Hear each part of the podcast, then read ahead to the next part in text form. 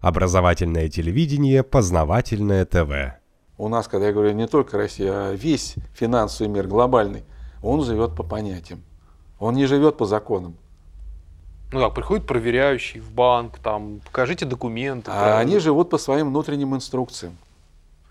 Понимаете? Это особый мир, это государство в государстве. Но это тогда вообще должна быть отдельная система власти, которая не подчиняется вообще ничему. А они напрямую подчиняются только э, высшей инстанции, Федеральной резервной системе. То есть фактически хозяевам денег. Хозяева денег – это э, крупнейшие мировые э, банкиры, главные акционеры Федеральной резервной системы. И именно на протяжении длительного периода времени выстраивалась эта не четвертая, а первая вертикаль власти. Вот если этого не будут понимать экономисты, политологи, философы, богословы, то тогда, боюсь, мы долго еще будем болтыхаться. Ну правильно, а без денег-то никто не может. А, Есть-то всем надо. Позвольте, извините, у нас и денег сегодня нет. Это же не деньги. Это не деньги.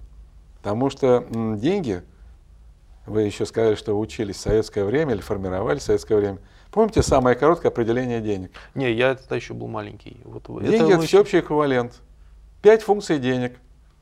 Напоминаю, первая функция денег – мера стоимости. Вторая функция денег – я только экономические функции беру. Угу. Э, средства обмена. Третья функция – средства платежа. Четвертая – средства образования сокровищ или средства накопления. И, наконец, пятая функция – это мировые деньги. Я вас спрашиваю – а вы э, можете, э, положа руку на сердце, сказать, что деньги э, удовлетворительно выполняют функцию меры стоимости? Это резиновый метр. Резиновый метр. У нас меняется покупательная способность денежных единиц. Это не деньги уже. Понимаете, мы с вами, если хотим выбираться вот из этих тупиков, мы прежде всего должны выбираться из смысловых тупиков. Надо говорить, это не деньги. То, что мы называем экономикой, это не экономика.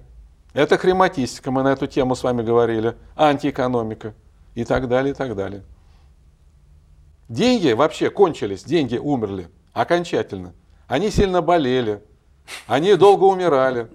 Но окончательно вот э, приговор, э, смертный приговор э, был вынесен деньгам в 70-е годы прошлого века, когда кончилась Бреттон-Вудская система. По крайней мере, формально на бумаге было прописано, что монетарная система связана с золотом, с неким физическим активом, который имеет внутреннюю стоимость. Я сейчас э, не собираюсь идеализировать золото и говорить, что это идеальный эквивалент, но все-таки какая-то привязка была. А сейчас такой привязки нет. А то, что появилось на месте Бреттон-Вудской системы, это называется ямайская валютно-финансовая система.